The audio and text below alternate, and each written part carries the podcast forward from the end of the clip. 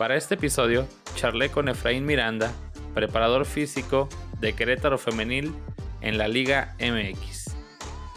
Hablamos sobre su debut como preparador físico profesional en Querétaro Femenil y algunas características sobre el trabajo con las mujeres. Nos cuenta también sus experiencias y dificultades de estudiar en el extranjero y sobre sus inicios en la preparación física. Bienvenidos a un episodio más de su podcast Pluma y Papel. Pues primero que nada, sí darte reconocimiento por el tema de el primer torneo que tienen el cuerpo técnico en el que estás con Querétaro Femenil, por el primer torneo en el que llegan y califican y llegan hasta semifinales. Este, yo siempre he creído que no nomás es cosa de, de una persona, sino es de todos, las jugadoras, el cuerpo técnico, los reparadores físicos, que a veces se habla poco de ellos, pero yo creo que merecen su espacio, su reconocimiento. Y quería darte ese, ese reconocimiento, esa felicitación, porque lo que hicieron pues no fue nada fácil. El que un equipo que nunca había calificado lleguen, califiquen y hasta semifinales y con una identidad de juego muy, muy identificada. Y no quería dejar pasar, pues, el, el, en este programa, dejar de la felicitación para ti y para, para todo lo que conforma el cuerpo técnico. No, hombre, pues muchas gracias, gracias. Te agradezco mucho, Fabricio, primero la invitación. Eh, la verdad que siempre es un placer que, que colegas de, de, la licenciatura en Cultura Física y Deportes tengan buenos proyectos como este. Entonces, eso por una parte y, y bueno, por el otro agradecerte también mucho eh, tus felicitaciones. Eh, las haré llegar a, a todo el cuerpo técnico. Y bueno, como bien dices, muchas veces eh, no se habla tanto del PF, pero así nos gusta ser. Nosotros siempre pensamos que podemos ser como un Batman. Así en la oscuridad no pasa nada, pero eh, al final es una, un granito de arena el que ponemos para, para todo lo que logran los equipos. Claro, muchas gracias. Y ahora, el motivo de invitarte, pues fue más que nada el tema de todo lo que, el camino que te tocó hasta ahora que estás en Gallos Femenil. A mí alguna vez me tocó en, en, una clase con el profe Damián que te llevó el profe Damián a, dar una plática. Te llevó a ti y a otra persona. Este, y ahí hubo dos, tres este, pláticas en la clase y todo. Y incluso hasta me pasaste tu número y todo. Este, y, ya des, y desde ahí te seguí la pista. Te seguí la pista. Eh, estoy consciente de que pues fuiste estudiante de la carrera, te fuiste de intercambio, estuviste en Portugal este, y ahora el tema de, de gallos femenil. Ahora, más que sí. quiero empezar primero por el lado de el camino del, del, estudiante, para los que nos van a escuchar que están estudiando también la carrera o van a empezar a estudiarla. ¿Por qué cultura física y deportes? ¿Y por qué la orientación para ser preparador físico? Ok, eh, bueno, mira, tuve la, la oportunidad de jugar fútbol profesional Sí. Eh, estuve por ahí mucho tiempo en Chivas, estuve en Tecos, Toluca, eh, La Piedad, en Vaqueros, que me parece que ya no existe. Entonces, eh, llegó el, el, punto en el que yo ya veía un poquito complicadas las cosas y tenía tres amigos que, que estaban estudiando, estudiando entre comillas, porque al final seguían jugando y pues iban poco a clase y todo. Y, bueno, al final de estos tres amigos, eh, dos decidieron que no, no era lo suyo, se salen, y el otro sí termina, eh, termina un poquito después que yo. Pero bueno, eh, ellos así me empezaron como esa parte de, ah, mira, esta licenciatura, hacemos esto y las materias se tratan de esto. Entonces me empecé un poquito a preguntar todo eso y en la última parte de mi, de mi carrera eh, me topo con tanto entrenadores como preparadores físicos que me marcaron mucho. Eh, el Cuchillo Arce, su hermano Alejandro, eh, el profe Bola, que sigue siendo preparador físico de, de ahora Acatlán. Uh -huh. en La Piedad, el profe Alejandro, que, que preparador físico, de hecho, estuvo también por ahí en Atlas. Y, y me surgían muchas dudas de, ay, ¿por qué hacemos esto? ¿y para qué es esto? Y, y, entonces me comenzaba a preguntar, a preguntar y, y bueno, al final cuando ya eh, no me dio para seguir jugando fútbol, dije, bueno, es hora de cambiar la página y, ir por eh, otra parte para seguir en, las canchas. Eh, contrario a lo que muchas personas piensan, yo creo que no todos somos futbolistas o deportistas frustrados. hay quienes sabemos cerrar el capítulo y, y a lo que sigue, que, que, fue mi caso de manera muy particular, que dije, bueno, di lo que tenía que dar y, listo, ahora hay que buscar otras cosas, otros retos y es como, como ingreso a, a la licenciatura en Cultura Física y Deportes. Eh, como bien comentas, cuando estaba en cuarto, tuve la oportunidad de irme de intercambio a La Coruña, España. Y cuando vuelvo es cuando comienza Damián con estas dinámicas muy buenas, por cierto, y ojalá escuche el programa, le, le mando un fuerte abrazo. Y él y también el, profesor Martín y el doctor Taylor son tres de los grandes impulsores que, que tuve dentro de la licenciatura, que siempre estaré muy agradecido con ellos, para posteriormente tener eh, chance de, hacer una maestría en Portugal. Eh, la hice en la ciudad de Oporto, en, la FADEUP. Entonces, eh, es así como un poquito ese recorrido académico de manera muy genérica obviamente que hubo muchos capítulos eh, buenos, malos, regulares, pero sobre todo mucho aprendizaje dentro de, este camino. Y bueno, al final de este año termino, termino la maestría. Tuve la oportunidad de, estar eh, en el campo laboral también en Portugal con un club pequeñito que se llama Grupo Deportivo Aguas Santas y con el Boavista, que, que es un, club grande de Portugal. Eh, en el Boavista estaba en el Sports Lab, que no, no teníamos mucha mm, repercusión en cancha, era un poquito más entrenamiento extra cancha. Y, bueno, con lo de la pandemia se, se detiene todo y surge después, eh, yo llego acá a México de nuevo los últimos de mayo, por ahí más o menos, y y venía nada más pues porque el tema de la pandemia estaba parado y surgió esto de, de gallos y bueno, acá estamos echándole. ¿Y por qué te decidiste orientar por esa, esa, esa orientación de, para ser preparador físico, que es creo el entrenamiento deportivo? ¿Por el tema del fútbol? Sí, eh, una parte muy, muy grande fue por el tema del fútbol. Eh, pero siempre toda, toda mi vida estuve practicando natación, atletismo, eh, triatlón también, eh, un poquito algunos deportes de combate, entonces siempre tuve esa multidisciplinaridad que, que me agradó bastante y bueno, al final era la, la opción que, que, más me gustaba y que más me llevaba hacia lo que, hacia lo que me gusta, que al final de cuentas es estar en, en el campo de fútbol. Y yo creo que habrá varios de los que nos van a escuchar que tienen la incertidumbre de hacer un intercambio, ya sea durante la licenciatura o una maestría. ¿Tú por qué Portugal?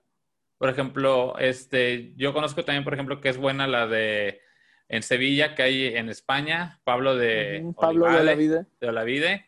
Este, Y también he escuchado que es muy buena en la, en la que tú fuiste. ¿Tú por qué escogiste Portugal? Eh, bueno, en primera instancia, cuando hice el intercambio, realmente te, abre un panorama increíble, es decir, te saca de tu zona de confort en todos los sentidos y, te suma muchísimo. Entonces, en esa parte yo dije, bueno, quiero hacer algo más, pero no quería hacerlo en lengua española y no, no porque eh, tenga algún tipo de problema con la lengua ni nada. Me siento muy orgulloso de hablarla, pero quería un reto mayor.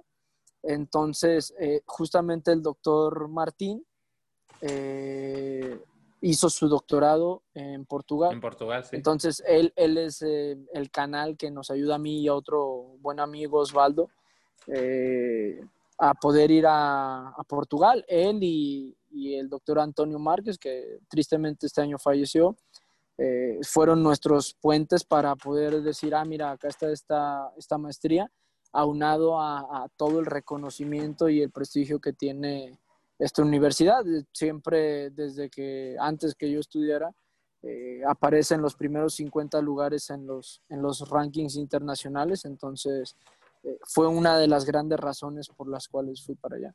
Ok. Y ahora el tema del, del intercambio. Cuando te vas, ¿qué dificultades, además del idioma, pero que es semejante, que es parecido, qué dificultades se te presentaron en el día a día estudiando allá? O sea, sí cambia mucho. O sea, tanto en el intercambio cuando te vas tanto a España y en el de la maestría, ¿qué dificultades encontraste? Por ejemplo, yo he escuchado de muchos que se van de intercambio que lo que es la preparación, el día a día, el estudiar, es muy diferente a lo que es aquí. Es como tú dices, que te saca de tu zona de confort, pero ¿qué es eso en lo que te saca tu zona de confort? O sea, ¿qué fue que dijiste, ay, eso está más complicado, o tengo que estudiar más, o no entiendo esto, o cómo fue? Mira, cuando, cuando me voy de intercambio, eh, de manera de verdad que casual, es decir, pura casualidad fue que metí materias del último año de España. Entonces, pues eran chicos que tenían tres, por lo menos, si no que cuatro semestres más que yo. Entonces, obviamente su nivel de conocimientos era mayor. Y, y sí, yo salí, la primera clase que tuve fue una de actividad física con un profesor que aparte es un crack, eh, se llama Eliseo Iglesias. Eh, salí y dije, Dios mío, todo este tiempo creo que no lo estaba despreciando, pero me faltaba algo así que, que me abría los ojos. Eh, y no porque nuestro nivel sea muy bajo, sino porque su nivel de verdad que es bastante bueno. Entonces, nosotros estamos en México en ese proceso de ir avanzando, ir mejorando. Eh, en, en, realidad somos licenciaturas jóvenes acá en México entonces es un proceso, no podemos llegar de la noche a la mañana a alcanzar eso. Y eso aunado a que de repente estás acostumbrado acá en México que si alguien viene, por ejemplo, a intercambio, siempre te acerca, le preguntas, oye, necesitas algo, todo bien, un gusto. Y, allá no, no sé si era eh, por mi color de piel, no sé, porque pensaban que era eh, una persona más que llegó ahí al aula y ya está. Entonces, un poquito esa parte de la comunicación, pero dos, tres semanas y, y ya estaba. Eh, y después en la, en la maestría, si bien era, era otro idioma, eh, creo que ya con esa experiencia previa me, preparé lo suficiente para no tener un inconveniente en este, en este parámetro. Y, y sí fue muy, eh, como un shock de realidad cuando llego a la primera clase y de repente nos hacen eh, la típica dinámica de, no, pues a qué te dedicaste o por qué estás acá. Y entonces te encontrás con gente que o como deportista o como entrenador o como ambas habían estado en Juegos Olímpicos y eran medallistas o, o habían tenido la oportunidad de, de, ir a mundiales en su especialidad deportiva. Eh, la verdad que, que, un nivel muy, muy, muy alto, preparadores físicos, éramos eh, cinco en clase, pero de esos cinco eh, ya habían estado por lo menos en fútbol profesional tres, más eh, yo que tuve la fortuna también de, de, ya estar previamente, no, no como encargado, pero sí auxiliando en, dos terceras divisiones acá en México. entonces el, el feedback del día a día era muy, muy, muy bueno y bueno, también los profesores de repente te tocaba una clase con el encargado de la selección portuguesa sub-17, eh, con preparadores físicos que ya habían ido a mundiales, sido campeones de Portugal, que ya habían sido eh, en alguna especialidad deportiva campeones mundiales, investigadores de renombre. No sé, por ejemplo, teníamos eh, un profesor que es el profesor que tiene más artículos publicados en todas ciencias del deporte.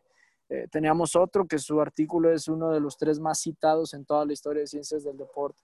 Y así te topabas con un, un sinfín de cuestiones que te hacían oír o ir hacia el frente, porque si no te ibas a quedar y, y bueno, al final eh, era una inversión que, que no, no, fue menor y que no podías desperdiciar ni esa parte del dinero, pero sobre todo el tiempo, que ese no vuelve, eh, en, en, no echarle ganas.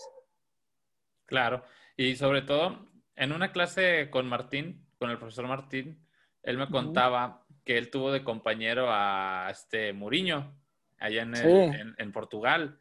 Y ya platicando ya después yo con él, él, yo me entero por él que para el título de entrenador allá les obligan pues el llevar educación física. Cosa sí, y, y, además de eso, eh, hay, hay algunos que no tienen que tener la licenciatura, sino como una, una categoría abajo, que es una carrera técnica de ejercicio, que es como, sería aquí creo que igual una carrera técnica. Sí. Eh, pero sí es verdad que, por ejemplo, ellos para tener la licencia más alta, eh, tienen que estar yendo durante cuatro años más o menos a, a clases, a cursos, a prácticas y todo eso. Y la verdad es que sí, en esa cuestión, en específico de los entrenadores, eh, es eh, bastante bueno el nivel. Los preparadores físicos, al igual que nosotros, tienen que hacer licenciatura, pero a diferencia de que ellos sí están colegiados. Eh, lastimosamente nosotros acá en México aún no. Y, bueno... Colegiado te refieres a lo mejor para los que no entiendan en el tema de de unión, sindicato, todo eso. Exactamente, exactamente. Es decir, que, que nadie que sea ajeno a, ese conjunto de universidades o entidades formadoras eh, pueda prescribir ejercicio trabajar en el área. Que ese es un tema que tenemos pendiente acá ya desde hace un rato. Por lo mismo de que viene siendo una licenciatura joven. Sí, me imagino que eso, eh, ojalá que, que, nunca llegue a pasar por intereses, que sea simplemente que vamos a ir ahí con pasos, pero, pero sí es necesario, porque al final de cuentas, eh, imagínate en el área fitness, que, que, una persona que va, con todo respeto, ¿eh? Eh, dos fines de semana, una certificación o tres fines de semana, pueda trabajar igual y ganar igual que alguien que va cuatro años todos los días a la universidad. claro. O, o lo peor, a mí me ha tocado que en gimnasios de aquí donde tienes tu casa, Gracias. a los que van al gimnasio y que ya están acá súper y sale alguna vacante y pues van con él y, oye, ¿qué onda? Y, y, jalan y los ponen a jalar y ponen a prescribir el ejercicio en la forma en la que el que los entrenó le enseñó. Y así van y así van muchos también así, pero el tema es que aquí nadie lo regula. Sí, exactamente. Y, y que además... Eh termina por ser una competencia desleal, porque alguien que se prepara no va a cobrar 10 pesos. Claro. Va a ir quizás por 20. Y, y las personas que no se preparan, bueno, van a decir, sí, dame los 10, perfecto, es más, te cobro 8. Entonces ah, termina también por ser un poco desleal, pero claro. Ojalá vayamos avanzando en esa parte. ojalá, ojalá que sí, porque, por ejemplo, yo siempre tengo el debate este, que le aprendí con la maestra Ana Isabel, el, tema, el tema de que los que impartan o prescriban ejercicios sean titulados. Yo después este debate lo llevo a mi círculo social y yo les explicaba, tú imagínate que tienes un problema cardíaco y te dicen, te va a operar, pero no, no está titulado como médico. ¿Te operas? Exacto. Y dicen, no, es que está muy, muy fuerte. Le dije, no, es que así es. Le dije, ¿por qué con el que te enseña a levantar pesas no importa quién es? pero el que te va a operar el corazón sí tiene que importar. Y siento que los dos te van a repercutir en la salud. Exacto, al final muchas veces, eh, no sé si por cultura, no sé si simplemente porque no, no nos ponemos a pensar, pero decimos, ah, bueno, no pasa nada, pero al final tú estás yendo para tratar de tener una mejor salud y, cuando no vas con alguien capacitado, eh, terminas por tener una peor salud y, y hay problemas irreversibles, de verdad. Esto, esto es algo serio, pero bueno, vamos, vamos ahí poco a poco y creo que el mayor ruido que podemos hacer es que, que las personas egresadas tengamos eh, esa, esa responsabilidad de trabajar con la mayor calidad posible. Claro. Y ya para terminar la parte del estudiante, durante tus estudios, este, ¿trabajaste en el en referente a esto y se te fue difícil llevar tus estudios y el trabajo? ¿Y cómo te organizabas? Eh, mira, tuve, tuve mucha fortuna. Yo de verdad creo que, gracias a Dios, soy, soy muy afortunado en esa, en esa parte. Cuando, incluso antes de, y, te voy a contar una, historia chistosa. Sí, sí, sí. Cuando ya estaba el último año que, jugué, eh, tengo un tío que tenía una escuela de fútbol. Entonces me dice, oye, mira, tengo un grupo, este, no tengo quien me ayude. Eh, ¿Me puedes ayudar? Tú ya, ya terminaste la prepa, entonces tienes libre. Te cae una lanita y, bueno, pues me ayudas a mí. Y le dije que sí, entonces eso aunado a lo que ya te, te había platicado a ti y por ahí los que nos estén escuchando, eh, me movió todavía más eh, eh, las ganas de estudiar y un día el preparador físico que, que tenía en ese entonces, Alex Arce, que después tocó que trabajáramos juntos, me invitó a trabajar él en una tercera división acá, un día me hizo una pregunta de de si era un trabajo, me, me, lo puso, me dijo, ah, ¿y este es aeróbico o anaeróbico el objetivo? Y yo contesté mal. Y me dijo, no, entonces imagínate si te quiero llevar a mi hijo. Y de verdad no tienes idea cómo me, me, me caló, me, me enchiló. Y dije, no, yo me voy a meter a estudiar porque no quiero que pase esto nunca.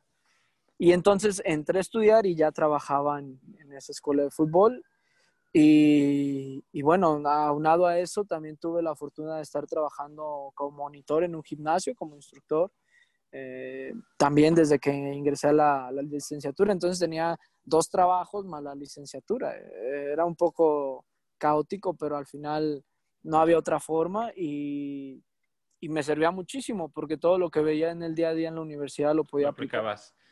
¿Y tú recomiendas que trabaje el, el, estudiante? Porque, por ejemplo, yo me he topado este, compañeros este, o conocidos que deciden no, no trabajar y dedicarse 100% a la licenciatura, que no está mal, pero yo me he topado en mi trabajo, por ejemplo, que ya titulados y viene siendo su primera experiencia y como todos, todos tenemos errores, pero se empiezan a llevar apenas esos golpes de realidad una vez que ya, ya acabaron la licenciatura y muchos me ha tocado ver que hasta o los corren o ya no quieren así, qué sé yo. Entonces, ¿tú recomendarías que sí busquen trabajar de eso, aunque sea yendo de a gratis una vez por semana, aprender a, mirar para que cuando ya estén titulados ya, traigan cierta experiencia a la hora de salir al campo laboral hasta para competir un puesto?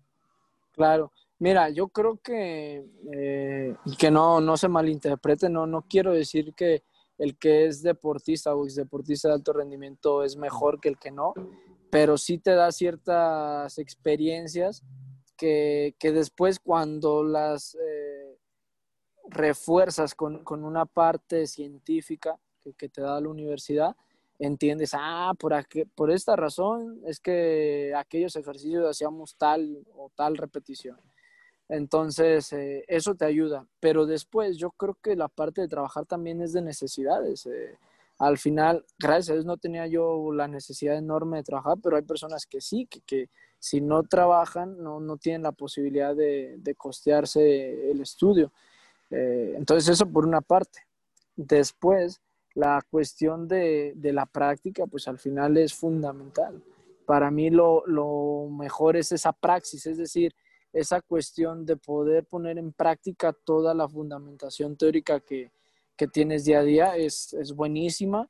Y, como dices, eh, a mí yo también me topé con, muchos colegas que, nunca tuvieron o la oportunidad o las ganas de trabajar y entonces cuando salíamos o en los últimos semestres que por ahí les tocaba alguna clase práctica, les costaba bastante. Entonces, eh, si tienes la oportunidad, eh, es, increíble. Y en relación también a lo que dices tú de, ir a observar y, no cobrar, eh, muchas veces creemos que, por estar estudiando o, incluso a veces ya egresados, tenemos que cobrar las perlas de la vieja, pero no es así, hay que, hay que picar, piedra, y, y es así. Yo creo que todos empezamos nuestra primera chamba en, en, este, en el deporte cobrando muy poco o nada. En mi caso, yo inicié tres, cuatro meses yendo de auxiliar, pero sin recibir un peso. Pero yo iba porque dije, se va a abrir aquí una vacante en cualquier momento y ya estar aquí. Y ya después, me siendo auxiliar, ya me empezaron a pagar y a la primera que se abrió una vacante y ya estudiando, ¡pum! Y se abrió. Pero era consciente de que tenía que picar piedra y venía de otro trabajo en el que económicamente no me iba mal. Pero dije, pues ya es que esto es, esto es lo mío. Y yo me encuentro a veces que yo he ofrecido trabajo a muchos compañeros de la carrera. Eh, afortunadamente a varios les he, bueno, yo no, les he acercado la oferta y han entrado. Pero hay muchos que me la han rechazado por el tema económico. O sea, yo les comento, esta es una escuela, está en este nivel, ta, ta, ta, pero es aprendizaje. Ay, ¿cuánto ganas? No, pues se gana esto.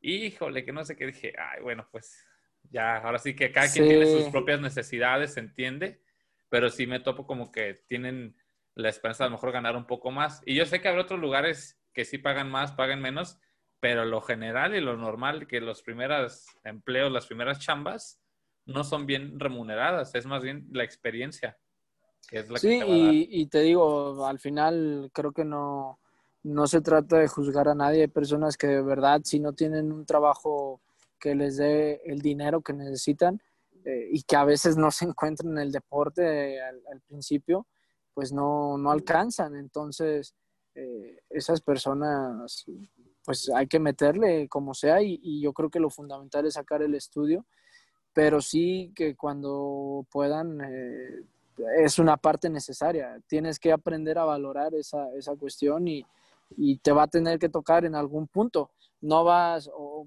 por ejemplo, es muy, muy, muy raro que alguien termine la licenciatura y llegue un equipo de primera división y le diga, ven a trabajar. O sea, es, por lo menos yo nunca me he tocado, me he topado con alguien así, de ese nivel. Eh, no sé si pueda pasar o no, pero generalmente hay que, hay que picar piedra. Claro. Y ahora, pasando ahora con tus inicios de, entrenador, esta pregunta se les he hecho a todos los entrenadores que, que he entrevistado. ¿Qué errores tenías antes que ahora ya no haces? Para que los que nos escuchen entren en contexto. Yo creo que todos en algún momento, los que iniciamos, hacíamos mal algún ejercicio en el aspecto de dejar que se junte la fila de tortillas o hacer muchas repeticiones o hacer ejercicios que no estén adecuados, adecuados a las edades o al género, etcétera, etcétera. ¿Tú qué errores tenías así antes o hasta en los regaños? ¿Tenías antes y qué dices ahora ya no? Ya no, porque aprendí pues por ese error. Claro. Mira, yo tengo o tuve la ventaja de que, como te digo, mi, mi tío que tenía la escuela, pues eh, tenía ya muchos años trabajando en, la parte formativa de fútbol. Claro. Entonces sí, muchos errores me los, eh, me los corregía rápido o, desde antes me los decía, ah, mira, no puedes hacer un ejercicio donde tengas 20 esperando una pelota, eh, ese tipo de, cuestiones. pero, por ejemplo, creo que, que la adecuación de trabajos definitivamente al inicio no era la mejor tampoco creo que era terriblemente mal, pero seguramente había cosas más provechosas que podría haber hecho en aquellos momentos. Y, y sí, lo que, lo que yo tenía claro desde, desde que comencé era que, que, los equipos tenían que estar bien físicamente porque yo quería ser preparado físico. Ya lo técnico y lo táctico, vamos a las bases y, y, al nivel que tenían los, los chicos, ¿no? Pero pero sí creo que de, repente eh, a los inicios era, era esa parte y, y de repente creo que también un poco el, ah, como la exigencia, de repente eh, exigía bastante, nunca de mala manera, creo que, eso sí, pero, pero sí llegué a exigir. Pero sí fuertecito. sí, sí, sí, la verdad sí. Y otra que también les hago mucho, este, como jugador, o todos alguna vez practicamos el deporte, ¿cuál fue el peor regaño que tú te acuerdas que recibiste de un profe? ¿Y por qué? Peor regaño. En la práctica del deporte. Es que tuve varios, ¿eh? Sí. La verdad es que... Pero uno que tú digas, este siempre, siempre se me viene a la memoria de que ah, lo ves y dices, ah, me acuerdo cuando me dio este regaño. No de quedarte con el rencor, pero de quedarte con el recuerdo de, ay, me metió una buena candela. Por ejemplo, yo en mi caso tuve uno que yo no, eh, no, me, no nos explicaban el sistema de juego.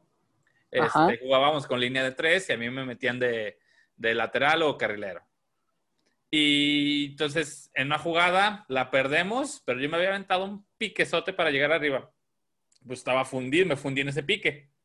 Y yo la neta regresé, trote huevón, y nomás volteo y el profe me pide a grito hiriente de regresa, huevón, no sé qué me dijo, pero fue uno que se me quedó tan marcado.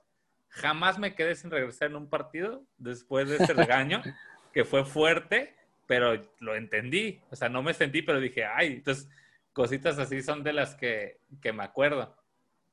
Pues fíjate que tuve varios, la verdad que no es que, que fuera un, jugador desordenado tácticamente, pero sobre todo creo que en cuestiones de, mm, no me gustaban las personas autoritarias y siempre preguntaba el por qué o para qué y había profesores que no lo soportaban y, y bueno, me, entonces me tomaban por mal esa parte, pero al final yo era así y ya estaba. Eh, pero una vez, por ejemplo, estaba en sub-17 y tuvimos un partido de pretemporada donde por ahí en un contacto eh, salgo con, con, un problemita en la rodilla. Entonces estoy fuera, me parece que dos semanas o tres, y vuelvo la semana que iniciaba el torneo. Entonces no alcanzan a llegar los registros de algunos jugadores y me dicen, bueno, pues vas a viajar porque tenemos que completar la banca. Perfecto, era Monterrey contra Tigres. Entonces eh, viajo y yo estaba en el vestidor tranquilo, sin problema. Yo dije, seguramente no voy a jugar, tengo tres días de entrenamiento. Y resulta que el lateral que iba a jugar, porque me metían de lateral, estaba expulsado del último partido del torneo anterior. Entonces me dice, pues cámbiate Miranda porque vas a jugar. ¿Cómo? ¿Cuándo? ¿Qué? Y obviamente estaba hecho pedazos físicamente, eh, a nivel de, de, la percepción táctica estaba mal. Y a los 25 minutos me sacaron y me gritaron de todo, pero bueno, al final hice lo que pude con lo que tenía. pero, pero sí me acuerdo mucho de eso. Ok. Y ahora, además de estar en, con los conocimientos que adquiriste durante la carrera y en tus inicios entrenando, ¿de qué otra manera te nutrías de conocimiento? ¿A qué fuentes acudías? Además de la que ya nos contaste de tu tío. Y te pregunto esto porque todos en, este ámbito este, iniciamos pues, como entrenadores de fútbol en escuelitas, o yo creo que la gran mayoría de los que nos dedicamos a esta orientación, eh, la única chamba que hay es entrenar, entrenador de fútbol para los que queremos ser preparadores físicos. So, podemos tener muy buen conocimiento en la preparación y a lo mejor en, en, cancha, a los que no les tocó jugar profesional o cerca de, este, se tienen que nutrir viendo juegos o leyendo ciertas cosas, qué sé yo. ¿Tú qué, cómo te preparabas además de lo que ya recibías en la licenciatura? Mira, yo por ejemplo e, era chistoso, pero eso hacía. Eh, tenía dos equipos en los que fungía como eso, como lo que dices en los inicios, que tienes que ser eh, preparado físico, entrenador, auxiliar, doctor, fisio, secretario técnico, todo. Y después en las categorías mayores, yo iba y les decía a los profes, oye, ¿quieres que te ayude en la preparación física? Porque trabajaban otro horario. ¿Quieres que te ayude? Yo, yo los activo, yo les pongo la carga física y no cobraba un peso, ¿eh? por eso extra y, yo llegaba antes o me quedaba después de mi, de mi categoría a hacer esa parte y bueno, al final era una, una manera de practicar. Eh, la otra es que también tengo la fortuna de, tener muchos amigos que están ahorita en primera división, todavía activos, y, y siempre era, oye, este, dame chance de, arréglame para, para ir a ver un entrenamiento, ¿no? oye, este, dile al PF que, que si puedo platicar con él, ¿no? Eh, por ejemplo, Carlos Cisneros, que, que ahorita estaba en Toluca y, ahora está en Chivas. Ahorita está en Chivas otra vez. Ajá. Siempre me ha ayudado muchísimo. Jugamos juntos como, no sé, seis años y, y siempre me ha ayudado muchísimo. Este, por ahí algunos amigos que, que estuvieron en Toluca también, eh, mismos de Querétaro, que, que me hacían el favor de eso, de, de repente venían a la ciudad y, oye, este, ¿puedo ir a visitarte y me dejas platicar con, con el PF? No, pues sí. Este, el profe que tuve en Vaqueros al último eh, ha sido auxiliar de Miguel Fuentes mucho tiempo, entonces también siempre trataba de, de ir y platicar con, con, esos PFs. Y también creo que de, yo tuve en segundo semestre al profe Martín. Entonces, a partir de, su clase, yo supe que había que leer en muchísimos lugares más que F Deportes, con todo respeto, y, Wikipedia y todas las cosas cancheras que, que, tenemos al inicio. Y entonces también esa parte de la consulta de libros me, me ayudó muchísimo. Y este, también, por ejemplo, el, el profe Berardo de, Acatlán, eh, muchísimo, es una persona abierta que muchas veces acá en, la preparación física pensamos que descubrimos el hilo negro y, y, no queremos compartir mucho. Al final, bueno, a mí me, a mí me gusta, pero hay personas que no. Y, y este profe Berardo es una persona increíble que le debo un montón y le decía, profe, ¿nos podemos juntar para platicar? Sí, y me pasaba toda, toda su planificación anual, me pasaba como 50 libros, e, es un crack, entonces hasta el día de hoy siempre me, me ha ayudado muchísimo y, era lo que acostumbraba a hacer. Tocas un tema interesante con el tema de las fuentes. Este, si me escuchas ahí, ahí está. Este, Por ejemplo, a mí en, en, mi caso, este, pues yo vengo de una familia de preparación física desde la generación de mi abuelo, con el tema, él estuvo en Chivas con Alberto Guerra, ahora con, con, mi tío Alan, este, entonces tengo el privilegio de tener esa fuente, pero yo cuando me acerco a preguntar, en vez de decirme es así, me recomiendan el libro o el artículo o la página o el video para que se genere el, hábito de, investigar.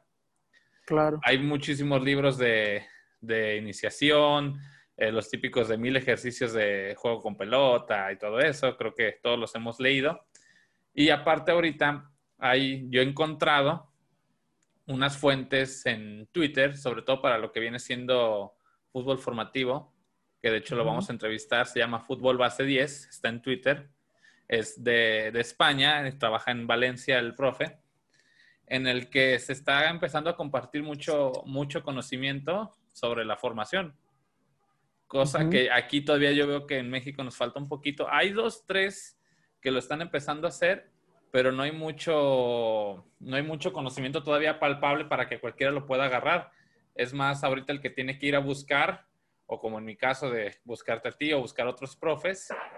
Este, y ese conocimiento allá yo veo que aparte de que ellos son de lo top en el fútbol formativo, tienen esa conciencia de, compartir.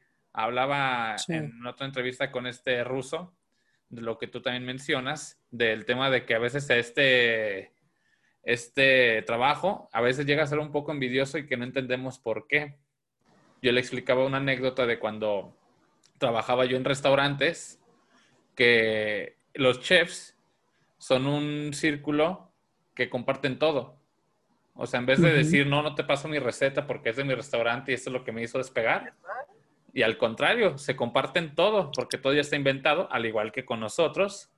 Pero aquí a veces llega a ver como, como eso de que, sí, no, no se puede, no, no te lo comparto, no me vayas a, bajar sí, no me vayas a bajar del escalón. Y entonces, pues tienes que ir a buscar en otros lados. O sea, yo les recomiendo mucho para los que nos escuchan, que están iniciando con niños, que busquen también en, Twitter al, que les menciono, que lo vamos a tener entrevista, que se llama Fútbol Base 10 o Second Coach también. Y comparten, aparte de que comparten ejercicios, comparten como hasta las formas de lo que tiene que ser un entrenador, las formas, los valores y todo eso. Y precisamente pues para eso es esto, para que en mi caso a veces no recibí mucha, muchas cosas y me tocó aprenderlo mediante los golpes, por así decirlo. Claro. Y el hecho de que nos escuchen y vean los consejos de primera mano para saber qué aplicar en sus, en sus inicios o hasta los que ya tienen tiempo iniciado. Yo en lo personal, por ejemplo, yo antes no, no tenía mucho conocimiento de fútbol formativo y lo quería orientar más bien como al de alta exigencia.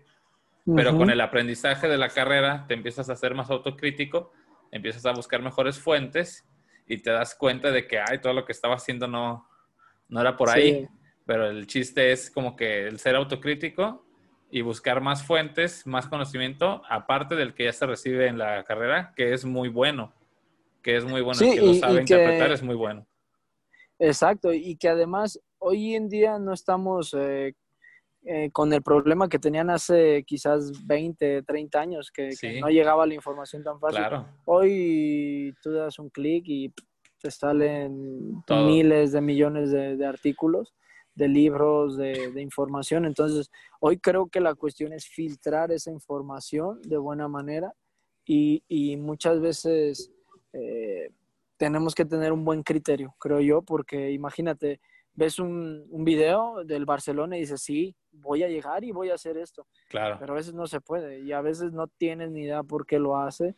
O, o también del otro lado, ¿no? La crítica a veces sin, sin esa parte de conciencia de, ay, no manches, mira, lo está haciendo súper mal. O, o, ay, ¿por qué corren tan poquito si nada más fueron 10 segundos por 10 segundos? Pero todo tiene un porqué que solamente el preparado físico lo, lo va a saber y, claro. y y bueno, al final esa, esa es una cuestión importante que, que, debe de ser todo el tiempo. O sea, eh, muchas veces nos equivocamos y pensamos que los mejores preparadores físicos están en, en, primera división, pero yo creo que por el contrario, los mejores tendrían que estar en la formación. Claro. Porque al final todo lo bueno que hagas en lo formativo te va a evitar problemas en el alto rendimiento. Claro. Y ahora, saltando a tu aventura ya profesionalmente con Gallos Femenil, lo primero es, ¿cómo llegas tú a Querétaro Femenil con Carla Rossi? ¿Cómo es que, te hacen la invitación a formar parte del cuerpo técnico? Eh, me invita Alejandro Mendoza, que, es el auxiliar. Tenemos muchos años eh, siendo amigos y, él, por ejemplo, fungió como preparador físico en América Femenil. Y, era de estos amigos que te comento que venía a la ciudad y le decía, oye, este, nos vemos y platicamos horas de, de, lo que hacíamos cada uno en sus trincheras. Eh, y siempre nos compartíamos muchas cosas. Cuando yo estaba en Portugal, ah, mira, este, me encontré esto, ojalá te sirva, y, y, toda esa parte. Y él es el que me hace la invitación, me, me, invita eh, como preparado físico acá con Carla. A Carla la conocía indirectamente, pero no habíamos trabajado directamente. Eh, con Alex sí un poquito más en, la liga córdica, por ahí en, selecciones trabajamos juntos. Y, bueno, es así como, como llego y había tenido la posibilidad de trabajar con deportistas profesionales, mujeres, pero de manera separada, como, como esa parte que te hablaba del Boavista, que, que iban después del entrenamiento o previo al entrenamiento eh, no solo con futbolistas, sino con, demás atletas, pero sí, eh, esta fue la, primera experiencia como responsable de un grupo de primera división femenina. ¿Y cómo fueron tus primeros días cuando ya llegas a Querétaro? ¡Pum! Y estás ahí. ¿Cómo son esos primeros días? Lo nuevo, que dices, wow, estoy en un equipo ya profesional este, un equipo femenil, a los que habrá muchos a lo mejor que no estén tan familiarizados con el fútbol femenil. En mi caso, desde la prepa, a mí me encantaba ver el fútbol femenil por la forma en la que jugaban, hasta en la que se expresan o en la que sienten el, jugar. Lo siento, no sé, como que muy, muy natural, más puro. No sé si me puedo dar a entender. Sí, sí, claro. Y aparte, ¿qué hace un preparador físico cuando llega a un equipo nuevo? ¿Qué hace? ¿Qué, eh. analiza? Bueno, mira, eh, primero era, era una etapa difícil porque veníamos de, del confinamiento post-COVID, o, no post, porque seguimos en el COVID, sino más bien una etapa post-confinamiento. Eh, entonces era difícil, dificilísimo. no podíamos tener más de seis jugadoras al mismo tiempo, no podías entrenar más de una hora ese grupo que tenías. Eh, al final teníamos el, inconveniente de que muchas no habían hecho nada en el confinamiento, lo que habían hecho no era de la calidad suficiente, eh, muchas estaban paradas y, acá en Querétaro se les dio una segunda oportunidad. Eh, entonces, esa parte la verdad que tuvimos que trabajar bastante, pero, pero siempre con muchas ganas, ¿no? Al final tenía todo, todo ese bagaje de la maestría muy fresco y llegué con todas las ganas de, aplicar lo, que yo tengo en la cabeza y, y constatar si hay algunas cosas que son buenas y otras que no. Así es como, como se puede. ¿Y cómo te cayó el 20? ¿Qué sentiste en esos primeros días de decir, wow, ya, ya estoy en primera división femenil? Porque pues yo creo que es una emoción grandísima. Entonces, ¿cómo fue para ti el, el ya el primer, la primera sesión, aunque haya sido en línea, lo que sea, pero cómo fue esas sensaciones para ti en lo personal? Fue muy, muy gratificante. Creo que, como te digo, gracias a Dios siempre he tenido eh, personas que me apoyan y, y, que en esa, en esa parte del apoyo está también la exigencia, ¿no? Que yo sabía que, que confiaban en mí, pero al mismo tiempo que iba a ser exigente el, el trabajo. Y bueno, la verdad que eh, me cayó el 20 hasta que como la al final de la primera semana o inicio de la segunda semana, no me acuerdo qué pedí, eh, un material, creo que era un conjunto de foam rollers, no sé, no recuerdo bien, al director deportivo y me dijo, ah, sí, ahí en la bodega hay como 30, no me acuerdo si hicieran esos foam o eran un tipo de tapete, no recuerdo bien.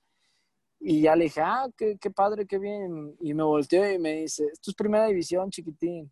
Entonces, ese, día eh, dije, sí, es verdad. Y, sí que después siempre, siempre sigues, y, yo creo que positivamente, con ese nervio, con ese, uff, prepartido, nos toca este rival y todo, pero, pero bien, bien, bien, la verdad, bastante bien.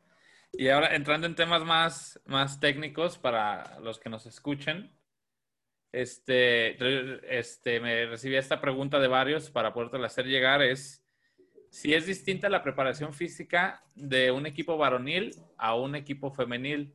Dándole un poco de contexto a esta pregunta, eh, insisto, hay muchos que no siguen el fútbol femenil o los que lo siguieron en sus inicios, yo creo que tenían este, otras perspectivas o otras ideas del fútbol femenil y cuando lo ven como que sienten a lo mejor decepción, mal, mal hecho de mi, visto de mi parte, porque a lo mejor esperaban que fuera semejante al varonil, pero no toman en cuenta que cuando sale la liga femenil y a la fecha, no han tenido esa formación que tiene un varonil, proceso sub 11, sub 13, sub 15, sub 17, y esta liga la empezaron a, a abrir y no tienen ese proceso.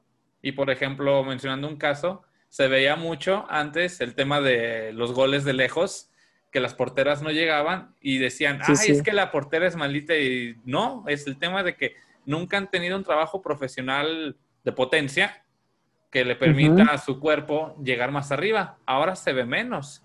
Ya se ven más trabajadas las porteras en ese aspecto, para decir un ejemplo. Este, y todavía faltan varias cosas, pero por lo mismo de que llevan poco en, en, ese, en eso de profesional, en esa alta exigencia, en esa forma de trabajar. Entonces, en esa duda, ¿qué cambia de la preparación física del varonil al femenil? Mira, son, son varias cuestiones. Obviamente la fisiológica, que, va a ser diferente. Eh, una mujer tiene una frecuencia contráctil menor, eh, por ejemplo, siempre va a tener problemas en, eh, en, un valgo momentáneo cuando está en fases aéreas, cuando va en su carrera.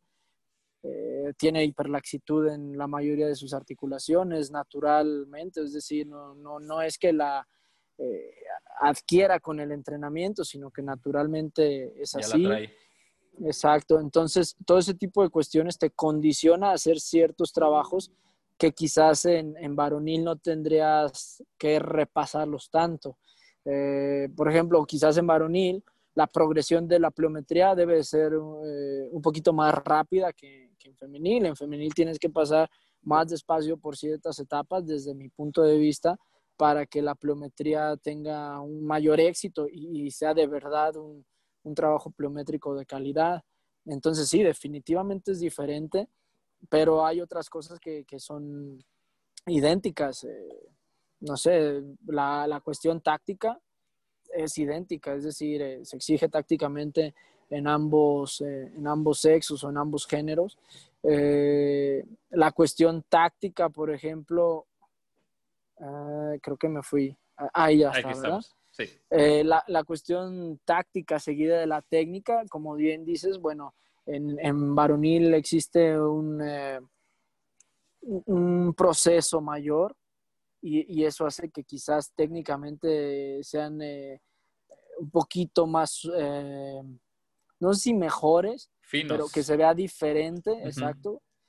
porque bueno, motrizmente esa cuestión de las horas de práctica y, de la cualidad o la calidad de, la práctica también termina por ser determinante.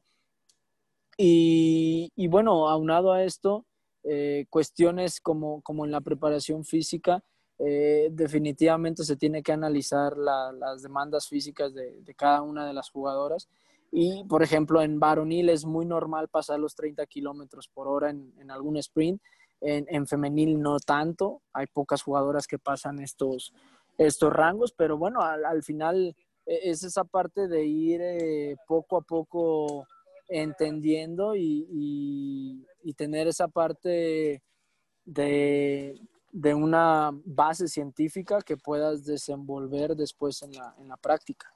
Yo soy de los que piensa que en el, en el fútbol femenil, dentro de 5 a 7 años, se va a ver una gran mejora por lo que ya se está trabajando en muchos equipos con los equipos pilotos o los equipos menores y que ahora sí, como ya se creó la liga, pues ya están recibiendo una preparación muy adecuada desde pequeñas, por así decirlo, y siento que la liga va a dar ese brinco y se va a ver mucho mejor ya en ese lapso de tiempo por el tema de, del proceso a lo que ahorita, que lo que ahorita ya está muy bien, pero a lo mejor hay dos, tres detalles que se notan pero yo lo atribuyo a eso, a que no tuvieron el proceso que tiene un varón, hasta el simple hecho de la escuelita de fútbol, que lo típico que vemos es de que no hay muchas escuelas de fútbol femenil y muchas niñas que juegan, juegan con los equipos de los varones, hasta la prepa, que es donde ya hay selecciones de femeniles, por lo menos aquí en Jalisco, y hasta no tienen la misma participación que un varonil.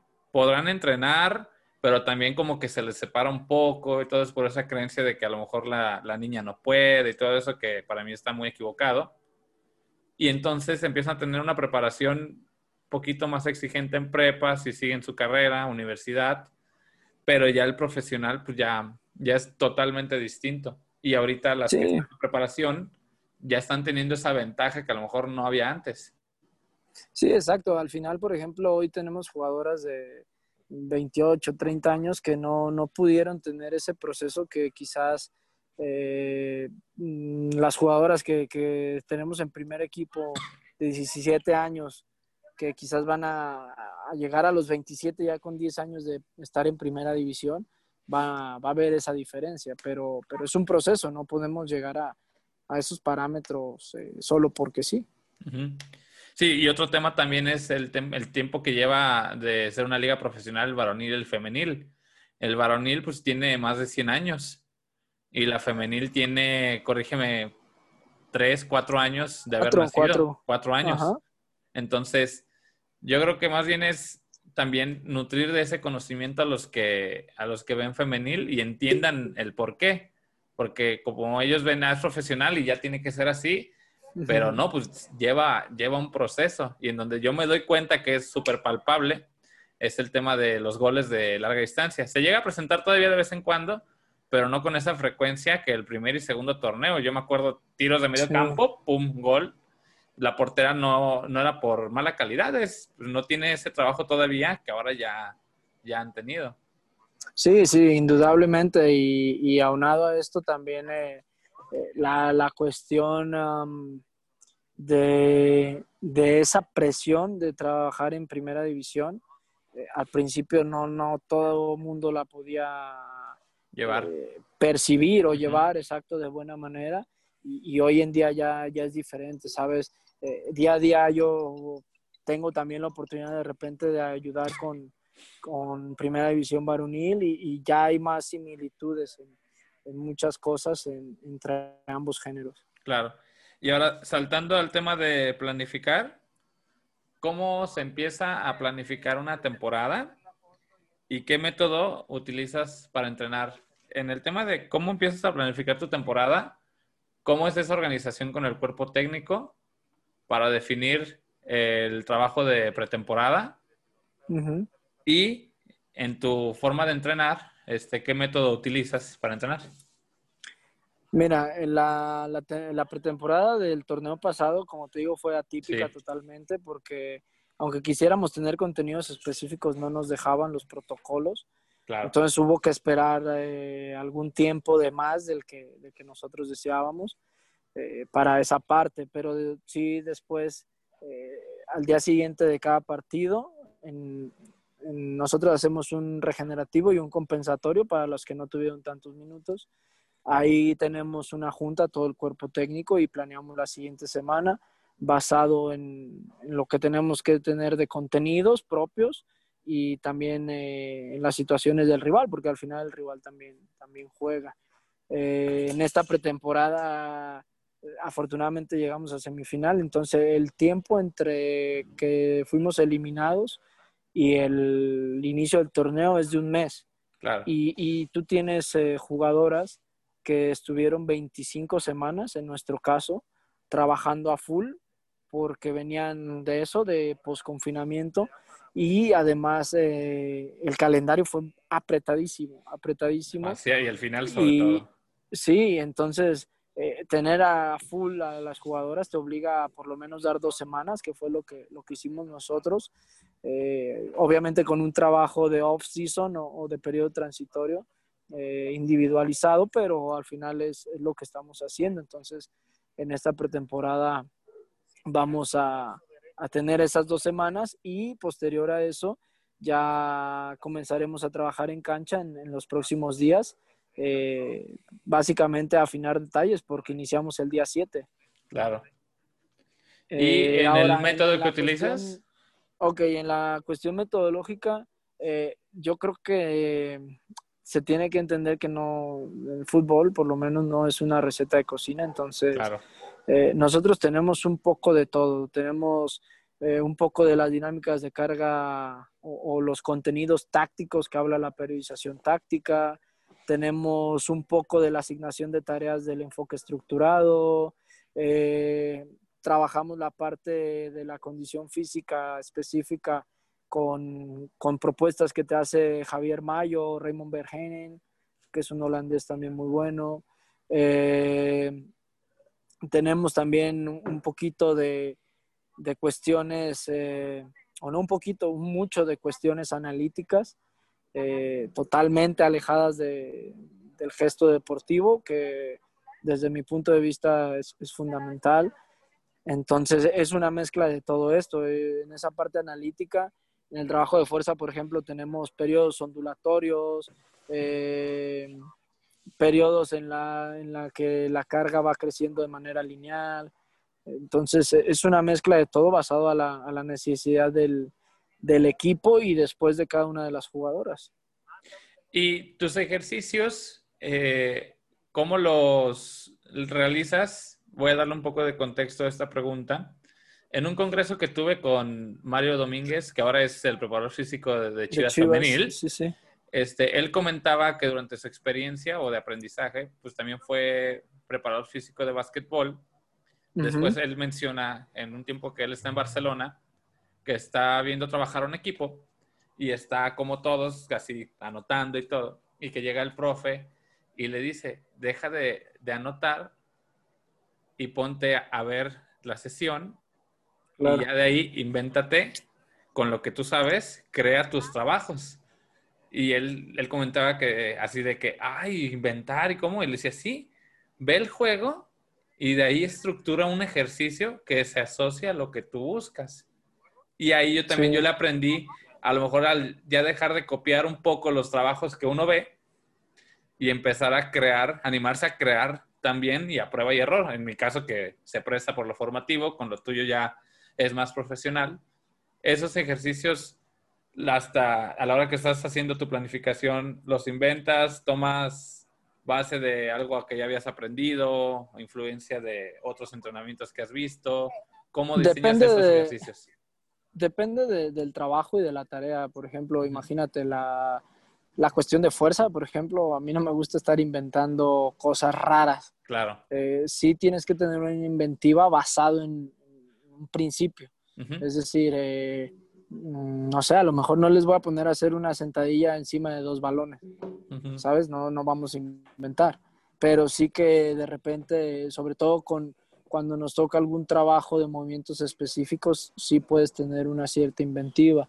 Eh, en las cuestiones de activación, en esa parte, con este profe Berardo que, te comento de Acatlán, estuve dos años con, con ese equipo, eh, seis meses trabajando con él y después, eh, eso como jugador, y después estuve otros seis meses ayudándole en la preparación física, jamás repitió un ejercicio, jamás. Entonces, con, con ciertos contenidos que, que son forzosos tener, definitivamente tienes que crear algo. De repente la palabra inventar suena rara, a mí me gusta más crear.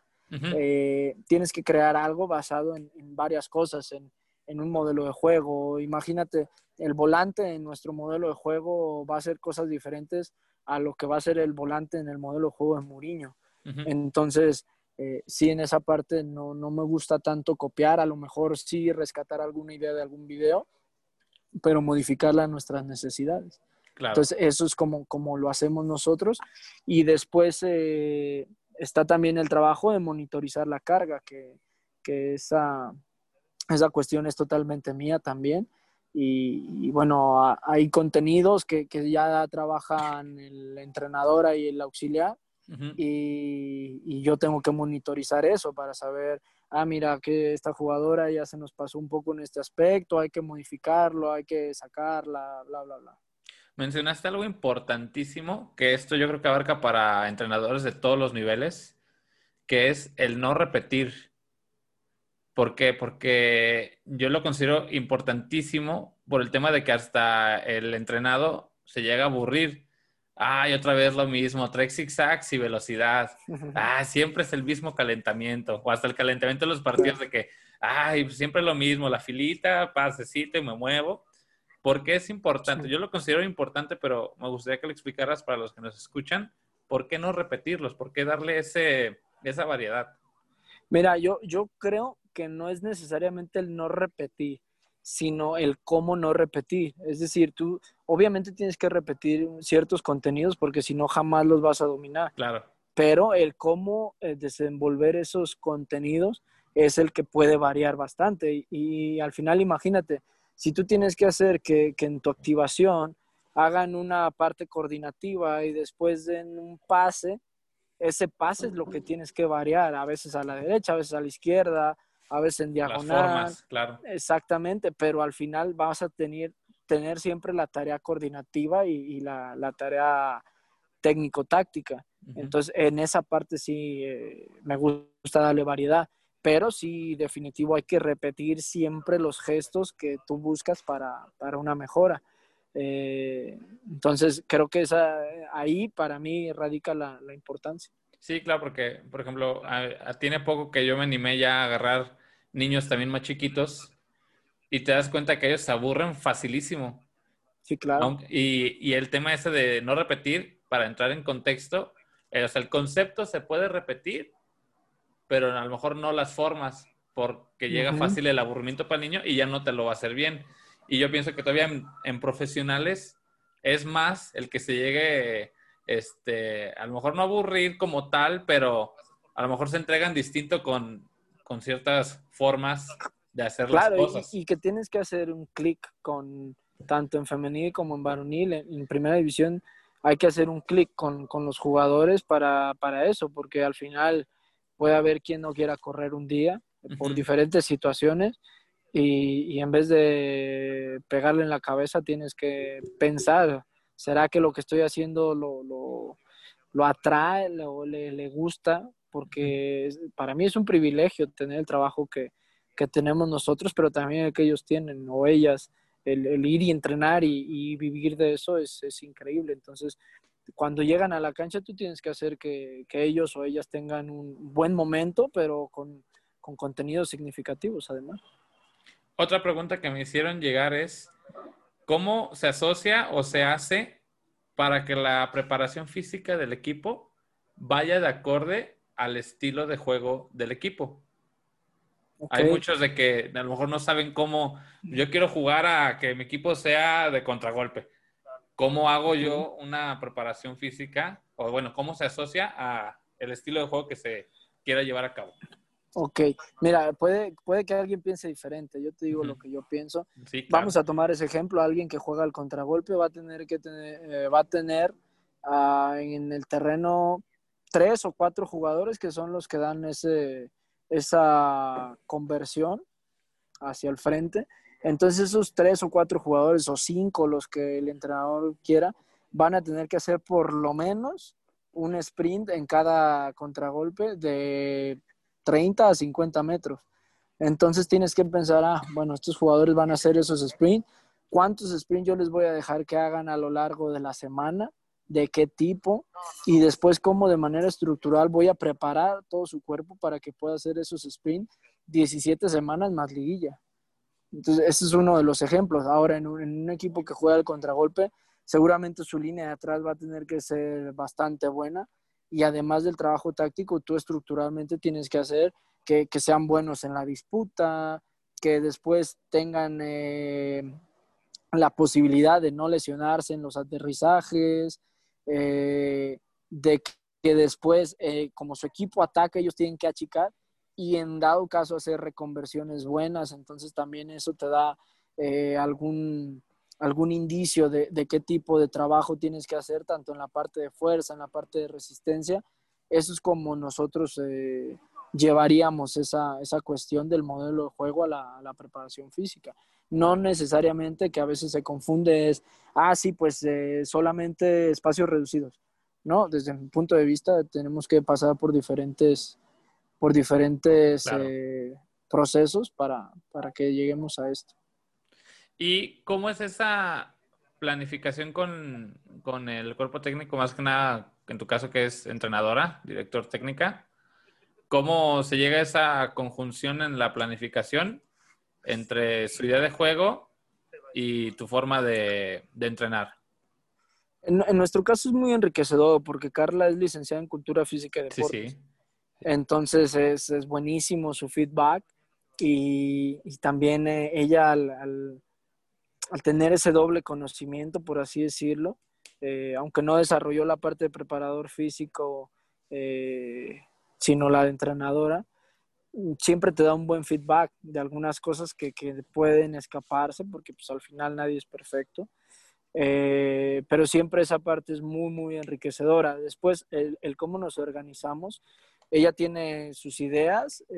imagínate, si un día este, quiere hacer alguna variante táctica con, algún sector, eh, me dice, ah, tal día vamos a hacer esto. Entonces, nosotros eh, modificamos para saber, imagínate, si ese día van a hacer los volantes mucho high speed running, que son carreras arriba de 21 kilómetros, pues no le voy a poner yo demasiados high speed running extras, ¿sabes? Eh, vamos a mediar esa parte. Entonces, es importantísimo el que nos comuniquemos para saber qué vamos a trabajar y también el conocernos. Yo ya sé lo que le gusta a ella, cómo, cómo le gusta trabajar y, y, cómo podemos sacarle partido en, en, todos los aspectos. Y mencionaste un buen dato para, habrá muchos que no sepan, Carla Rossi pues estudió la, la licenciatura aquí en, en, Jalisco, en Guadalajara, en la UDG. Sí, es, sí. es de aquí. Este, yo también tenía antes, a mí se me hizo muy conocida Carla Rossi cuando yo la vi en Tijuana. Yo la veía, yo la veía eh, y decía, yo como que lo ubico. Y hablando con un amigo, le dije, oye, Carla Rossi, que está en Querétaro, ella era la que iba a jugar con, o que por lo menos iba a platicar al parque, acá hay un parque por tu casa que se llama Parque El Pulpo. Gracias. me dice, sí, sí, sí, es hermana de Fede. Dije, ah, Carla, dije, con razón ya lo ubico. Y creo que fue compañera de generación de, de mi tío. Este, Muy probablemente. Sí, sí, según yo sí, porque me comentaba Alan también. De hecho, también, por ejemplo, Karen, la entrenadora de porteros, este, ella fue jugadora de mi tío acá en ah, selección en VM. Ajá. lo que fue Karen, este, Ro Hernández, de acá de Atlas Femenil, la que jugó de lateral, también estuvo ahí, y Fer Elizondo, la que es delantera o contención de, de Tigres Femenil estuvieron ahí. Y lo que yo me doy cuenta que mucho del tema femenil Este, hay muchos que están saliendo de acá de este, de esta zona, de esta zona del país. Nada más, nada menos que Scarlett ahora que llegó a, León. Scarlett, de hecho, trabajó en, en, donde yo me encuentro trabajando laboralmente ahorita. Ajá. Este, ella, tengo entendido que ella empezó ahí. Y también pasó por yo, Córdica y todo eso. Exacto, yo creo que también es el hecho de que eh, Ciudad de México, Monterrey y Guadalajara tienen la posibilidad de, que las universidades tengan una mejor infraestructura que en algunas otras partes del país y eso facilita que, el fútbol femenil que viene de las universidades recientemente eh, encuentre en esas ciudades un poquito más de, de, auge. Seguramente va a llegar el punto en el que ya no van a utilizarse de las universidades, sino como tú decías, de, de la formación que tenga cada uno de los equipos. Y ya para acabar, Efraín, y agradecer todo el tiempo que, nos has dado, unas últimas dos preguntas. Una que es a debate general, que muchos este, hasta me han mentado la madre por lo que pienso. Yo soy de los que piensa que es un desperdicio el calentar en una sesión mandando a trotar. Y quiero ser muy específico, para calentar, para una sesión, el mandar a trotar nomás a dar vueltas al campo.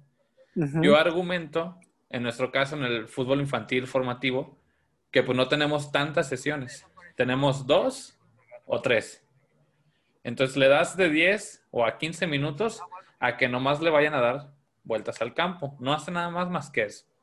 Entonces yo argumento que eso que ese tiempo que están calentando no te genera nada, no te gana nada que sea importante y lo puedes usar en otro tipo de calentamiento, a lo mejor un trabajo coordinativo con balón, por dar un ejemplo, y aprovechar ese tiempo.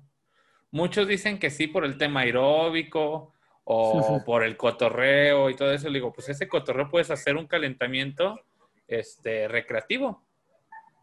Claro. Puede ser un recreativo y donde se eh, preste el cotorreo también. Pero muchos también viene el argumento de que así les enseñaron. A mí en mi caso también me tocó calentar muchas veces así. Yo me imagino que a ti también, que te mandaban a calentar, a trotar. Sí, las menos, ¿eh? la, verdad que, tuve buenos, buenos profes y, buenos PFs también. Eh, ojalá no se me corte porque ya la batería anda ahí en las últimas, pero yo, yo creo que en el fútbol formativo hay cosas más enriquecedoras, definitivamente. Nosotros, por ejemplo, para calibrar el campo con los WIMU, que para lo que los que nos están escuchando, los WIMU son eh, unos pequeños eh, aparatitos que nos ayudan a medir, entre otras cosas, la carga externa, eh, que es todo lo que el futbolista o la futbolista realiza en un, entrenamiento. Se tienen que calibrar en, el, en marcar la cancha, porque después podemos nosotros ver en tiempo real lo que están haciendo. Entonces yo las mando a correr una vuelta el día que necesito eh, calibrar la cancha. Por ejemplo, si un día se va a hacer algo táctico, van y trotan una vuelta. O cuando tengo tiempo, que, ya está todo listo y no hay ningún problema, pues si tomo un Wimo y, el que corre soy yo y ya está. Pero esa sería una justificación de, del por qué dar una vuelta. Ahora, dar 80 vueltas para mí es injustificable. Claro. Y el tema de, llegas tú en tu forma de trabajar, eh, yo creo que todos o muchos hay, el tema de trabajos recreativos. Para los que nos escuchan, yo creo que más de alguno ha visto los videos de esos ejercicios en el Betis. En, ah, inventan juegos que están increíbles y sobre todo para los niños, si lo sabes adecuar, te hace una unión de grupo padrísima. ¿Tú llegas a usar esos? O sea, no que los copies, pero en tu, en tu planificación los llegas a usar? Sí, sin duda. Por ejemplo, me gusta muchísimo cuando viajamos, el, día previo que hacemos la activación, o hay veces que la hacemos eh, por la mañana, que se juega ya por la tarde-noche. Me encanta hacer ese tipo de actividades. O cuando se presta con algunos otros elementos un poquito más dinámicos en el día menos uno. A mí me encanta hacerlas y eh, en nuestro caso, las chicas lo, reciben muy bien. Y me ha tocado eso, que, explicas un juego y de repente ves que alguien tiene cara de yo no voy a hacer esto. y termina enganchándose tan bien en el juego que ya después de la primera o el primero que dice, no, no, otro, jugamos otro y jugamos otro. Y, que hasta se enojan por perder, ¿no? Sí, sí, sí. Para mí es fundamental, eh, como te digo, eh, una preparación física no puede ser solamente global o, contextual, ni tampoco puede ser solo analítica. Entonces tienes que hacerte valer de todos los elementos para tratar de desarrollar a el o la futbolista de manera lo más integral posible. Claro. Pues bueno, entonces eso sería todo. Agradecerte bastante el tiempo que fue mucho que nos diste. Y pues yo sé que esto le va a ayudar a, muchos de los que nos van a escuchar, tanto los que están empezando como los que están ya con experiencia, desde, también desde un punto de vista de la preparación física en femenil. Y sé que se van a identificar varios contigo por el proceso estudiantil a profesional y pues, más que nada agradecerte por, por el tiempo que nos has brindado. No, hombre, nada, al contrario, gracias a ti por la invitación. La verdad que eh, también a mí se me pasó volando el tiempo. Cualquier cosa eh, que surja para ti o para alguien que, que por ahí nos esté viendo, eh, están ahí las redes sociales abiertas también. En el Insta estoy como Efraín MDA, entonces tranquilamente creo que esa parte de networking es, es buenísima para todos. Y nada, agradecerte, desearte mucho éxito con este proyecto. Gracias. Y, saber que, que estamos aquí a la disposición. Muchas gracias, Efra.